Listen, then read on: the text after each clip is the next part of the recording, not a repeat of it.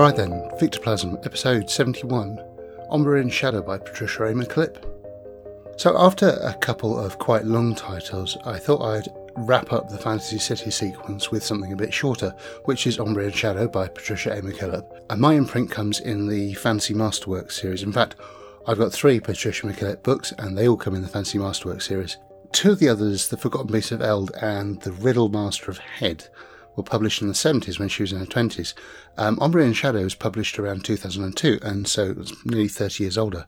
Uh, the revamped imprint of Fantasy Masterworks from 2013 onwards uh, features some introductions by enthusiastic famous authors, and in this case it's Lisa Tuttle, uh, who writes in the first couple of paragraphs this quote. The very name Ombria, the setting for Patricia A. McKillip's World Fantasy Award winning novel, evokes the Latin word for shadow, umbra, and although we are told it is the oldest, richest, most beautiful, and most powerful city in the world, the first inhabitants we meet, the child heir to the throne and the tavern keeper's beautiful daughter, are huddled in the shadows of grief and danger. Grief, because the Prince of Ombria, father of the child, lover of the woman, is dying. Danger, because upon his death, the sinister Black Pearl will move to consolidate her power by killing, if she can't control, anyone who might stand in her way, she has already managed to delay her own death for many decades by magical means, and there seems no limit to what she can do with the aid of magic purchased from the sorceress Fae. So, we're going to talk about ancient sorcery, a shadowy city, courtly intrigue, poison, fairy tales, all in about 291 pages of fairly widely spaced text, so it's more like 200 pages in old money. Um, and it's also not part of a trilogy. It's not a lot of modern fantasy you can point to that does that, and it kind of renews my faith in that genre for, for a number of reasons. So, as always, I'm going to do a synopsis, then I'm going to make a few remarks on the themes and how you can plunder those for role playing, and then I've got a couple of points of further reading at the end. Here we go.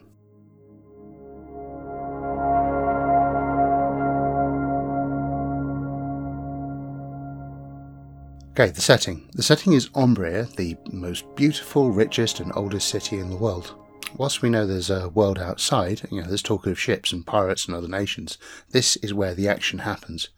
And as suggested by the title, Ombria has a shadow side, which is alternately called the Shadow City and the Underworld. So there's connotations of both past and death, and it's mentioned in this quote in the first chapter. The shadow city of Ombria is as old as Ombria. Some say it is a different city completely, existing side by side with Ombria in a time so close to us that there are places, streets, gates, old houses, where one time fades into the other, one city becomes the other.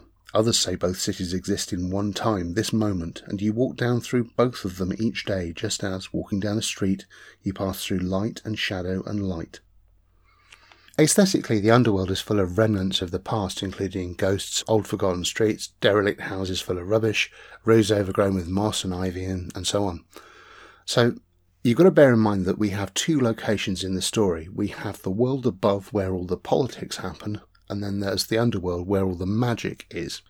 So, moving on to characters, we have three point of view characters. Our first character is Lydia, the concubine of Royce Grieve, the dead prince of Ombria. In the first chapter, she's immediately cast out of the palace by the scheming Domina Pearl. This is the Black Pearl. And she has to make her way back to her father's tavern, the Rose and Thorn. And Ombria is a dangerous place at night, so she's not expected to survive, but she avoids being molested by faceless urchins by casting her jewels behind her for them to squabble over, and then throws herself on her father's mercy. The second character is Mag, who's the waxling of a sorceress, or so she's been told. Uh, she, she was uh, formed of wax to do the bidding of the sorceress Fae. And she's our connection between the world above, where the intrigue happens, and the world below, Ombria's underworld, where her mistress dwells. She's a character who can go everywhere, and in doing so spies on several of the main characters, and has possibly the most holistic view of the whole plot, and then the third character is Ducon Grieve, bastard son of the late prince, and he's your typical loner character, rejecting formal roles at court, handy in a street fight, likes to make charcoal sketches all day. Crucially, he's one of the only two characters sympathetic to Royce's heir, Kyle Grieve, who is still a child, the other character being Lydia. Their concern for Kyle, who's being manipulated by the Black Pearl, drives their actions and the plot. On to the villains then. So Domina Pearl, known as the Black Pearl, is the scheming character who seeks to control everything at court. On Royce Greaves' death, she assumes the role of regent, kicks Lydia out, and starts drugging Kyle to make him compliant. She's impossibly old, something she achieves with magic in her secret room of mirrors, where she also brews arcane potions and where she renews her body. She's not exactly a magician, she's more of an opportunist who's learnt to use magic to her advantage. But she is one of the two magical characters in the story, the other being Mag Sorceress. And there are some minor villains that participate in the courtly stuff, including an attempt on Ducon's life, but they're fairly incidental. The other characters of note, though, are the Sorceress Faye, Kyle Grieve, and his tutor, Camas Erl. Now, Faye exists on the edge of Ombria's past. She she wears other people's faces and she fashions magical spells for anyone who pays, including the assassins who want Ducon Grieve dead, and also for Domina Pearl herself. Faye's very old and not really human. She doesn't really have or understand human emotions although she does in fact feel something for Mag, who isn't a waxling actually, she's a normal human who was left on Faye's doorstep as an infant. And Kyle Grieve uh, isn't really developed much as a character at all. Uh, he's a child who is totally the victim in all of this, having just lost his dad and then being cut off from Lydia and Ducon. His tutor Camas Erl is really interesting though, and he's this scholar of Ombria and its Shadow City or Underworld, and he's positioned as a confidant to Domina Pearl, but at the same time, he aids the protagonist as well. What he really cares about is understanding the past, and there's a point where he seeks out Sorceress Faye so she can show him a way into Ombria's shadow past, where he promptly gets lost. At the end of the book, he's the one who's figured out the magical plot and Ducon's role in everything. He's not really good or evil. He's aloof and selfish. Really, he's kind of like a magician not really concerned about human intrigues except as a means to an end, which is to further his understanding about Ombria's history. Alright, so on to the plot. The opening is the Prince of Ombria is dead, leaving his son Kyle to the clutches of the Black Pearl, who swiftly asserts her will as regent, casting out Lydia and manipulating Ducon, who is the only other candidate for the regency. Uh, and by saying that if he opposes her politically, it's Kyle who'll suffer, and Mag's watching in the background as all of this unfolds. So, our three point of view characters are initially following separate threads of the same plot, and they've all been thrust into this very tense, energetic situation. What brings them together after they, they all act on their own agency for a bit is the assassination attempt on Ducon Grieve. And there's a scene early in the book where Ducon's approached by the political rivals of the Black Pearl other families who are jockeying for position in the um, line of succession who say, You should be regent, we can get rid of the Black Pearl. And that sounds pretty good, doesn't it? Until they also threaten Kyle's safety if he doesn't get in with their plot, which is this neat and horrible dilemma that he's suddenly thrust into.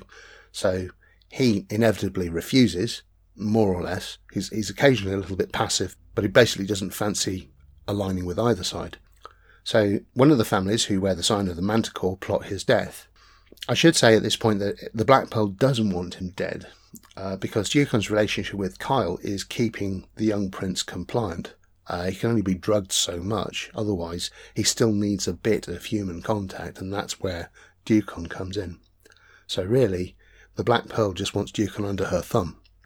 So they engage with the sorceress Faye to make a, a magical piece of charcoal laced with poison but also incorporated into this thing is, is not simply a toad's poison, it's also some of the dreams of past Ombria, which means it draws particularly interesting images, and Ducon finds it addictive to use, which means he uses it more and so poisons himself more. Also, his drawings come to life. One of them is a sketch of an older version of himself who then appears on the streets, and he pursues this character but never catches up. And eventually he's stumbling through the streets close to death, and then at this point he seems to fall into the underworld. So this quote comes at the end of chapter 11. He had no idea where he was going. Streets he had known all his life looked suddenly unfamiliar. He could no longer understand language.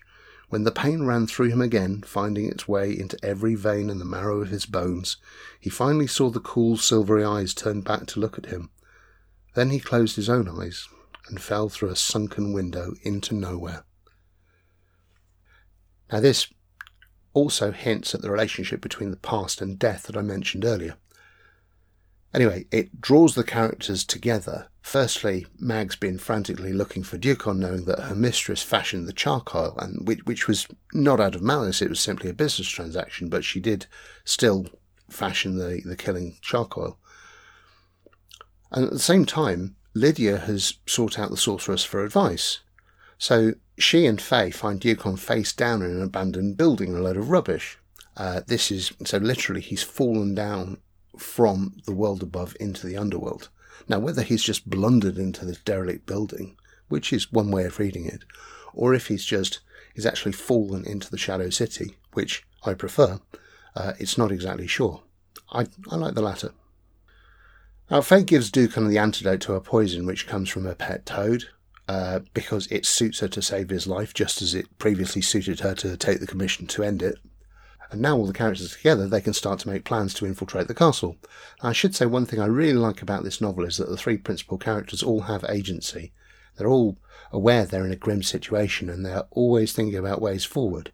So, separated, they've been pursuing their own method of what they think will be the best solution, and now that they're together, they have a, a renewed purpose. So, Lydia gets her disguise, a magical disguise so she isn't recognised at court. Mag blends into the background with the castle staff, and Ducon plays the part of being under the Black Pearl's thumb. More than anything, this deception and this organisation makes me think of a bank heist. So the climax of the story involves the characters penetrating the Black Pearl's inner sanctum and learning the source of her magic. And this happens whilst the palace is in uproar with various political factions drawing sword against each other and against the Black Pearl's guard. Lydia finds and revives Kyle, and Ducon discovers his own past and the magic behind his own drawings, drawings which have focused more and more on the dark heart of the city, the Shadow City. And in the end, evil is vanquished. You know, this is a fairy tale. Could it be any other way? Uh, but more importantly, both sides of the magical plot have been investigated, and, fi- and we finally have answers to the nature of the Shadow City and the Black Pearl's longevity. All in all, this is a really well paced fantasy tale which you can read twice in the time it would take to read the first volume of any given modern trilogy. And honestly, it deserves reading twice. Uh, and it's, it's only February, but this may be the best novel I've read this year.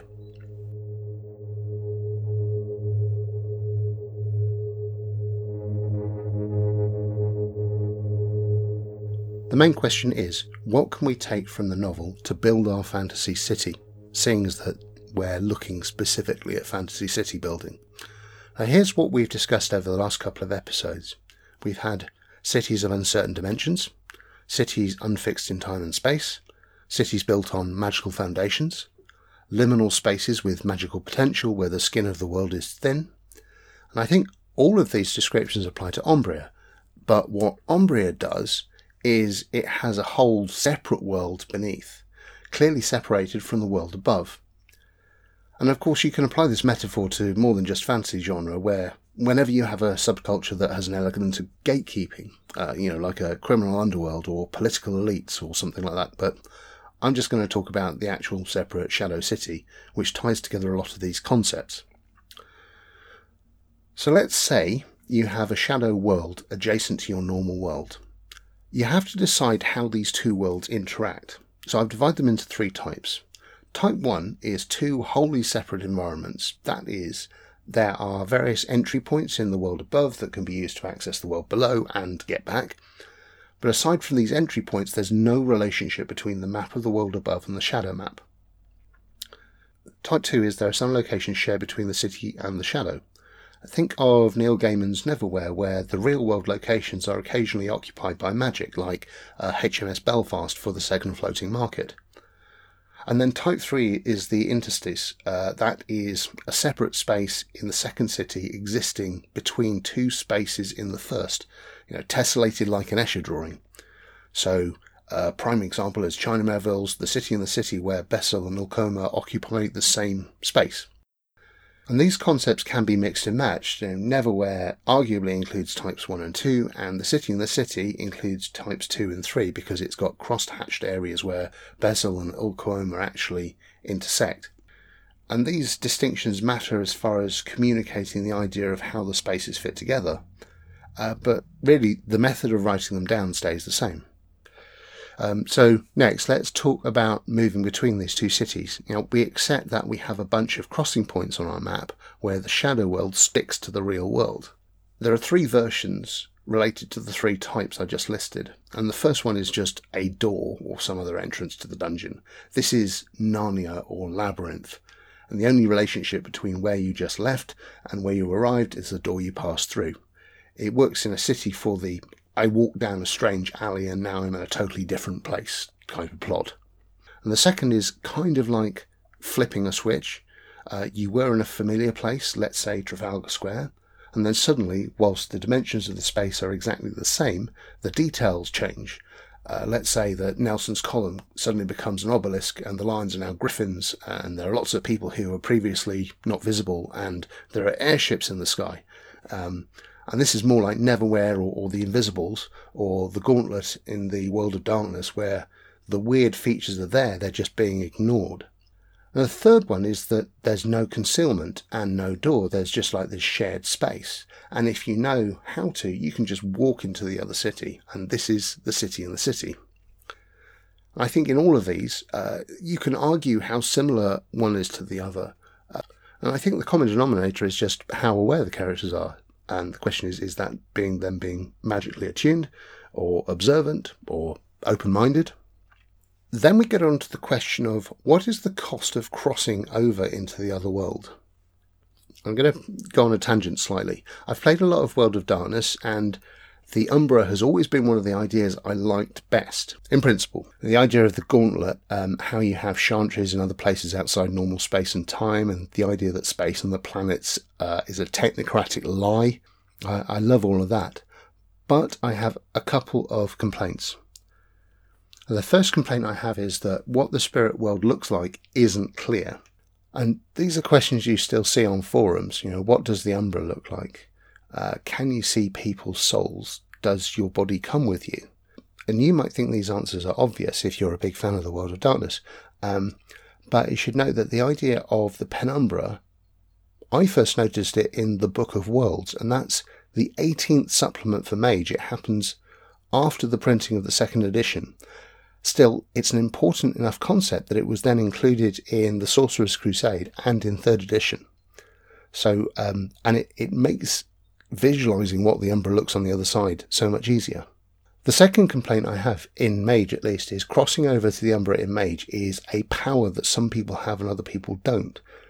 And this annoys me slightly because if interacting with the spirit world matters for your plot, then you're excluding several players. And if it doesn't matter to your plot, then some people have just wasted their character points.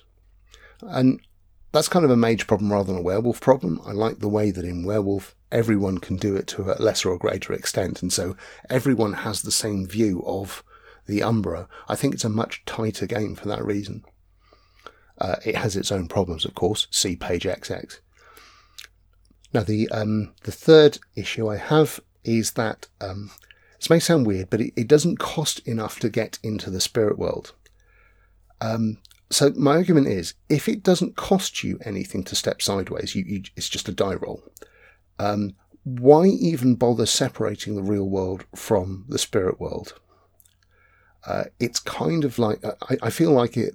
I feel about this the same way I feel about um, awareness rolls and perception rolls and spot hidden rolls being required to advance the plot in Call of Cthulhu. I think you know there, there are counter arguments, but that's how I feel. Um, now, you could also argue that, well, there is a cost in, in crossing over in Werewolf. Uh, you need to make a gnosis roll. Um, but that's not that's not a cost. That's just a pass fail. That's permission. Um, or you might get attacked by pattern spiders. That's not a cost. Um, it's not a transaction to do with crossing over. It's like it's a, potentially a consequence of taking an action. Not the same. So, in thinking about all of these and sort of taking those as lessons learned for how to portray crossing over to the magical city, uh, I've I've considered these rules. Uh, first of all, obviously, have a clear view of what the other side looks like, easy enough. And secondly, don't exclude anyone from attempting the journey to the other side. If it's a big deal about the setting, you want everybody to be able to interact with it. And the third one is make it cost something to cross over. Otherwise, the decision to cross over doesn't really have a lot of weight. Uh, I understand that in poker, it, there's no point in playing poker if you don't pay for real money, if you don't play for actual cash. I, I kind of think it's maybe that that's what needs to be done. You need a, an actual stake. So then, what do I mean by a cost of crossing over? It is something you pay to get across. Uh, it's not the potentially adversarial situation on the other side. You know, you don't know what's going to happen there. Um, here are some examples of what a cost might be. The simplest one is you pay a point of fatigue or willpower or hit points or whatever. The second one uh, is you upset the authorities, you know, like breach in the city in the city. So you actually get a black mark against your um, uh, your criminal record or something like that. And maybe you count the number of crossings you have to make before the authorities take notice. That would work if somebody is actually observing people crossing and there's an authority you have to appeal to. Uh, another option is uh, you have to be close to death, like when Ducon falls into the underworld. Yeah, that's kind of difficult to engineer that on a regular basis, but it could happen. Um, you could sacrifice something. It could be a physical object. It could be something spiritual. Um, an example is Richard Mayhew in Neverwhere. Uh, and he basically he crosses over into magical London by being forgotten by his old life. So he has actually sacrificed something, and it looks like something's been taken away, but it is an exchange. Um, then uh, another thing, uh, you leave something behind, uh, which is like a sacrifice if it's a resource you can't draw anymore. Um, but it could also be a thread that runs back to the world above, as it were. Um, and the last thing is you have to establish a permanent relationship with something on the other side first. So, a pact of some sort. Um, now, riffing off this, I thought about a dungeoneering model where all the dungeoneers have friends and family who they need to support and who help them to recover when they're they're back from the dungeon. So they need to keep going back into the underworld or the dungeon to do their job, but in order to get into the underworld, they have to establish a link to that world, which could be an entity or a manifestation and acknowledgement of their fear and as they do more, more and more jobs, uh, this link gets stronger and it weakens the family bonds that oblige them to do this dangerous work in the first place.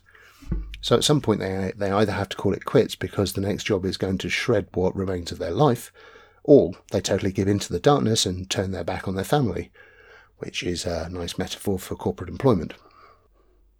Moving on then, um, the last topic I want to talk about is mapping now, thinking about cities generally, um, I think you have to have some kind of player facing map, at least to sell the idea of the city to the players. You know, that there are several districts, that there's an inside the city and an outside. Otherwise, just with the theatre of the mind stuff, it's just a load of topologically connected nodes. And, and that might be how you actually keep track of the city, but you want, you, you want to sort of present the idea that it is the city and it is a sort of teeming community with lots of different locations. So, um, thinking about how to map the city and then the shadow city together, this is my proposal. Let's say that the world above is a traditional static map, doesn't change. Um, you might not have a lot of details there, at least down there, because you're filling in the blanks, um, and you've just got a sort of a general overview, bird's eye view of everything. But the players know where they are with this map. Uh, they know where the high level features are. They can pin points on the map where they say, "Oh, I, I know about these different locations. This is where we've already explored and where our adventure hooks are." Um, and then, and and you can represent that as a traditional hex map, or you could do a topological map. You could do stacks of index cards, and you're also going to represent the entry and exit points to the underworld, the Shadow City. But when it comes to the underworld, you could just have an identical map for the Shadow City if you say, oh, it, it maps one to one.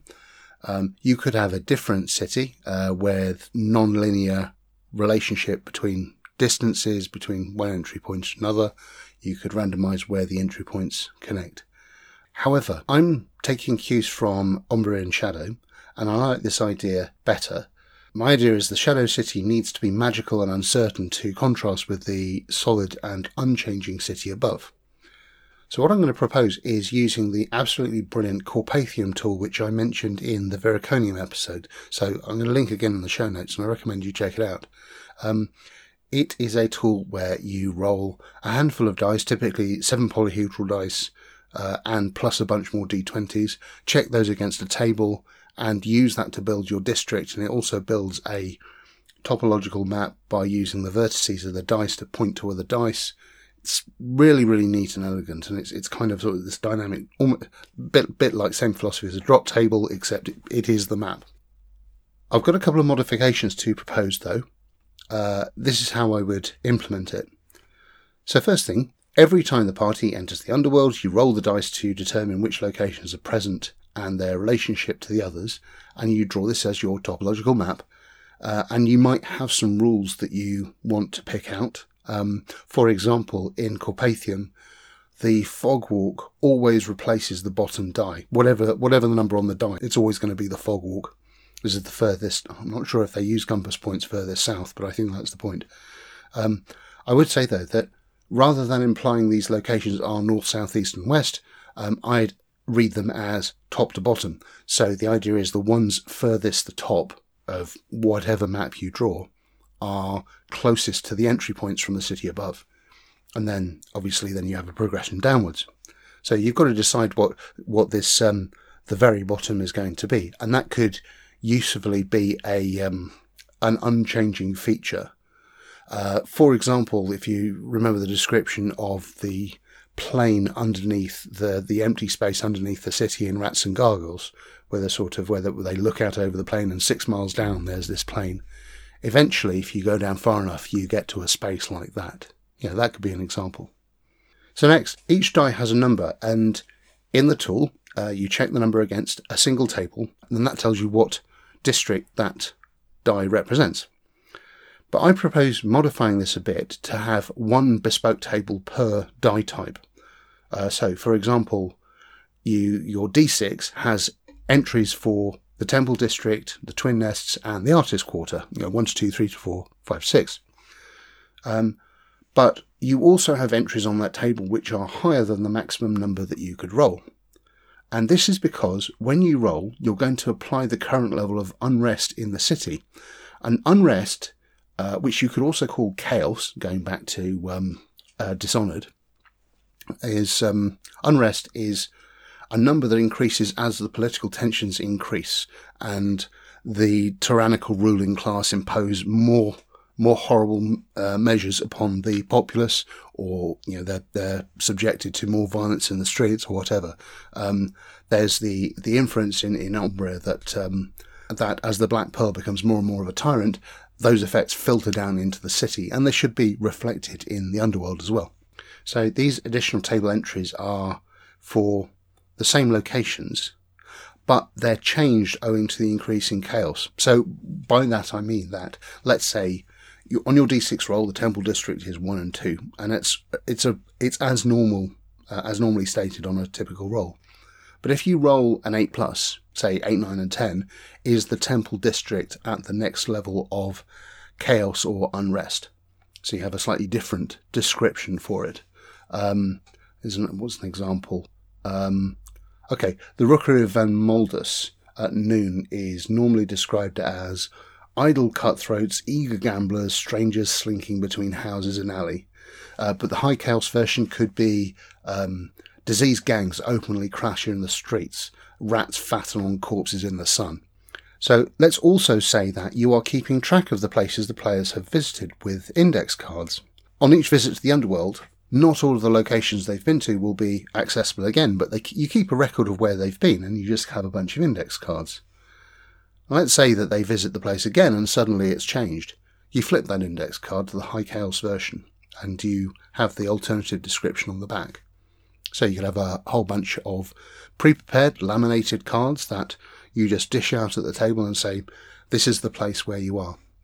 Um, or maybe, maybe you have those as just a hook into the wider description, but something as a marker on the table to tell the players that in the underworld they are in this location. And the last point about mapping is the PCs need to ha- need to travel to and from the underworld somehow. Um, they can do that voluntarily or they can do that involuntarily. Say if they're close to death, they might just slip into the underworld already.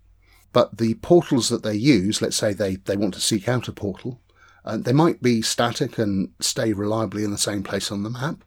But alternatively, uh, they could move around randomly. They could be a random walk that they take, a lot like Neverwhere's floating market. And finally, they could phase in and out of existence. Uh, let's say there's a magical tide or something to do with the phases of the moon that means some gateways are open at some times. So that's what I would do. I think my next creative thing for developing the city is probably going to be repurposing and possibly simplifying the Corpathium tool bit. Um, but I, again, I urge you to look at it because it, it is really a work of genius. Uh, and I think I, I, need to contact the author and say how good it is, uh, because it, it, deserves praise. Lastgaspgrimoire.com, I believe, is the, is the URL. With that, I'm going to talk in the last segment about further reading. The Dual City is a staple of urban and primary world fantasy, so there are plenty of examples to draw from. And I've already mentioned Neil Gaiman's Neverwhere and China Miéville's The City and the City. I'm going to hold off on any discussion of China Miéville because I think that work deserves its own episode, uh, not least because he has a thing about cities. So my recommendations instead are mostly comics, uh, and I'm going to start with another Neil Gaiman title, which is A Tale of Two Cities from the Sandman World's End collection. This is a story about someone who has a fairly ordinary life and spends their spare time exploring their city and discovering new places. And one day he sees something interesting down an alley, uh, and he walks down there and finds himself in a totally different city. And the trains are different, the buildings are different, uh, landmarks have changed, etc.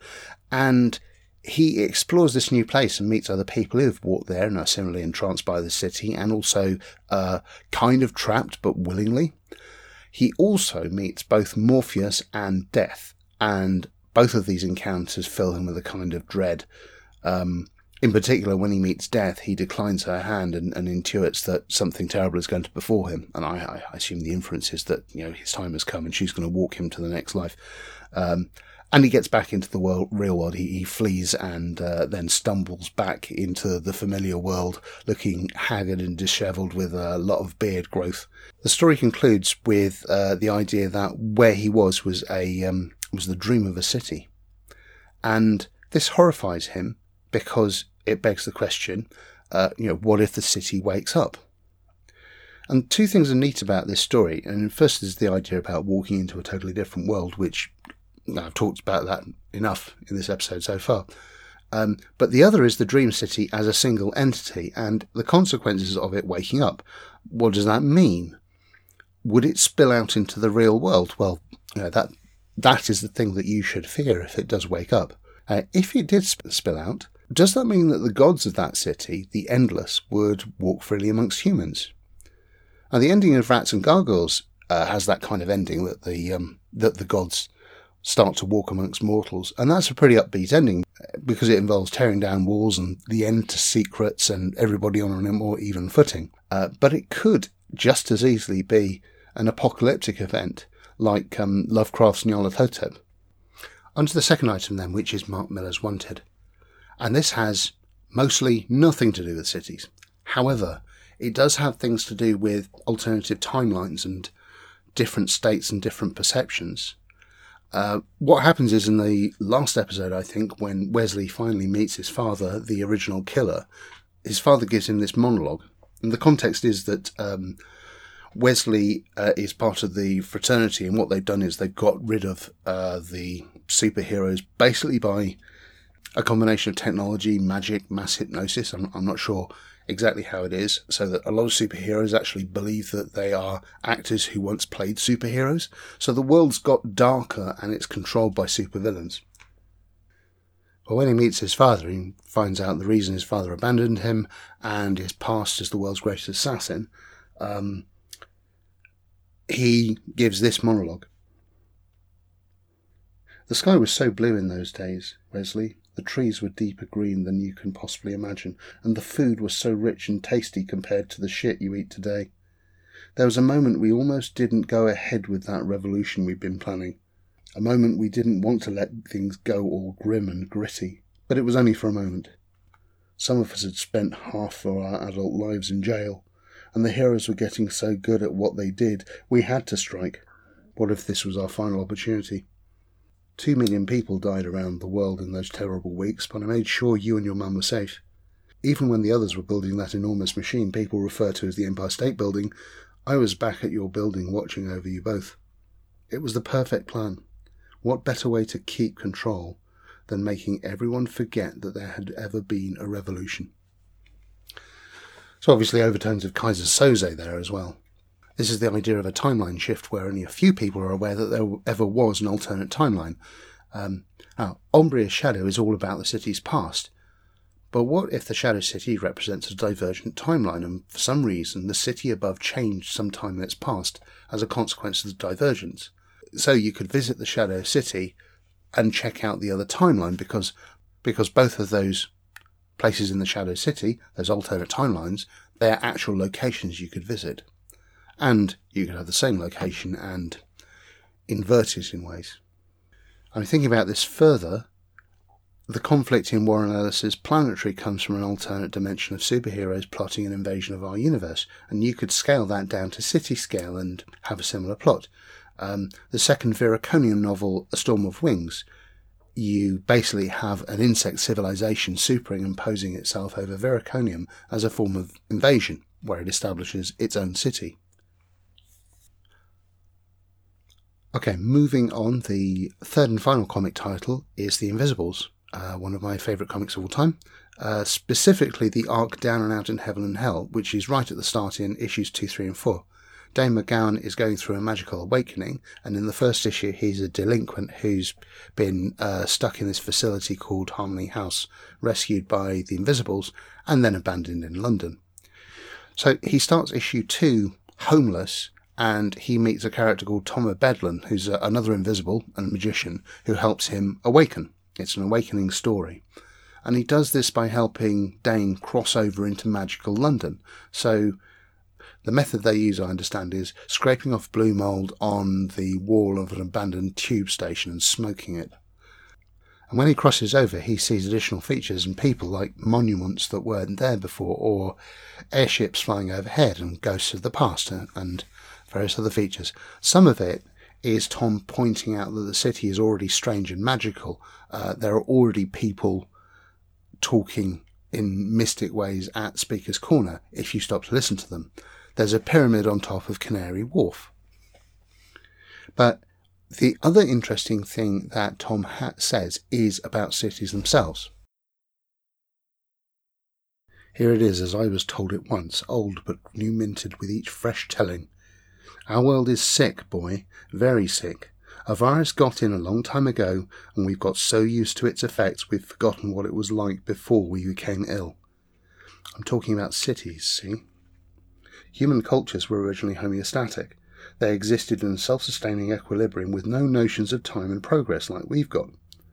Then the city virus got in. No one's really sure where it came from or who brought it to us, but like all viral organisms, its, its one directive is to use up all available resources in producing copies of itself. More and more copies until there's no raw material left, and the host body, overwhelmed, can only die. The cities want us to become good builders. Eventually, we'll build rockets and carry the virus to other worlds. Cities have their own way of talking to you. Catch sight of the reflection of a neon sign and it'll spell out a magic world that summons strange dreams. Have you never seen the word Ixat glowing in the night? That's one of the holy names. Or make tape recordings of traffic noise and listen to them all night. You'll hear the voices of the city coming through, telling you things, showing you pictures. Sometimes they'll show you where they came from. In waking dreams, I've seen cemetery planets circling abandoned stars, like mausoleums silent and dead, every building a headstone. That's what cities do. But those of us who know the secret learn ways to unlock the power in cities. We make a pact with them, and they give us gifts in return. It's very unknown armies, isn't it? I mean, it's very Mage the Ascension as well. Well, I'm putting it in context, though. This was 93, 94, um, and Mage the Ascension was 1991, and I actually ran an Invisibles campaign for Mage, which turned out nothing like the story, but I nicked some elements. Not as much as the Matrix nicked all the elements out of the Invisibles. I mean, as that particular page I was just looking at, it's, it's not just the concept of humankind sleeping and being controlled by a greater force. It's actually, there's, there's some images that look like the massive um, battery cities that the machines build to hold humans in. Anyway, I digress. Um, Morrison also uses the idea of parasitic cities later in Marvel Boy, uh, uh, where he has a parasitic corporation that infects entire planets. It lands, it replicates itself, and then it develops technology to fly to other worlds and infects those. But anyway, the Invisibles is kind of a, a punkier version of Neverwhere, which uh, which actually predates by a couple of years. Um, but still, you access the magical city by having your eyes opened. So interacting with the Shadow City is a matter of awareness. I have one other media mention I want to make, which is the Nightwatch and Daywatch films, um, where the others can access their version of the Umbra called the Gloom. Uh, in the second film, uh, Svetlana chases Anton San Yegor into the gloom and manages to penetrate into what I think is the second level of the gloom, and it's something that Anton can't do. So uh, Yegor and Svetlana cross the threshold into what is the equivalent of the deeper Umbra, and Anton's left behind. It's like he's come up against a glass wall. Um, so the first level is a lot like the Penumbra. It, it looks like our world, and it's but it's uh, got these moats. I think it's got lots of flies uh, buzzing around. The second level is less distinctly like our world. It's like this urban wasteland that's full of trash and and uh, totally deserted um, and uh, you know sort of toned in sepia. So it's kind of as it gets further away from the real world, things start to disintegrate, and that's kind of the way I visualized Ombria's Shadow City as well. Um, near the surface, it's all kind of it, it, has forms. As it goes further back, uh, the underworld gets more confused and forms get more distorted. You know, overgrown or decaying or collapsing like soggy cardboard. So last thought about all these ideas. We talked about parasitical cities. What if the Shadow City was was an invading force or a parasite or something else that shouldn't really be here in this world? What if it's actually the enemy of the city above? And going back to Viriconium, what if the Shadow City was uh, normally, yes, it was a it was the remnants of human civilization and our history, but that had somehow become invaded. So, right at the core of everything, right at the bottom in the deep, it's not human history at all. Um, an alien insectile race has colonized it and they've chewed up all of the human dream city matter there and regurgitated it into their own wasp hive, metaphysical wasp hive of some sort.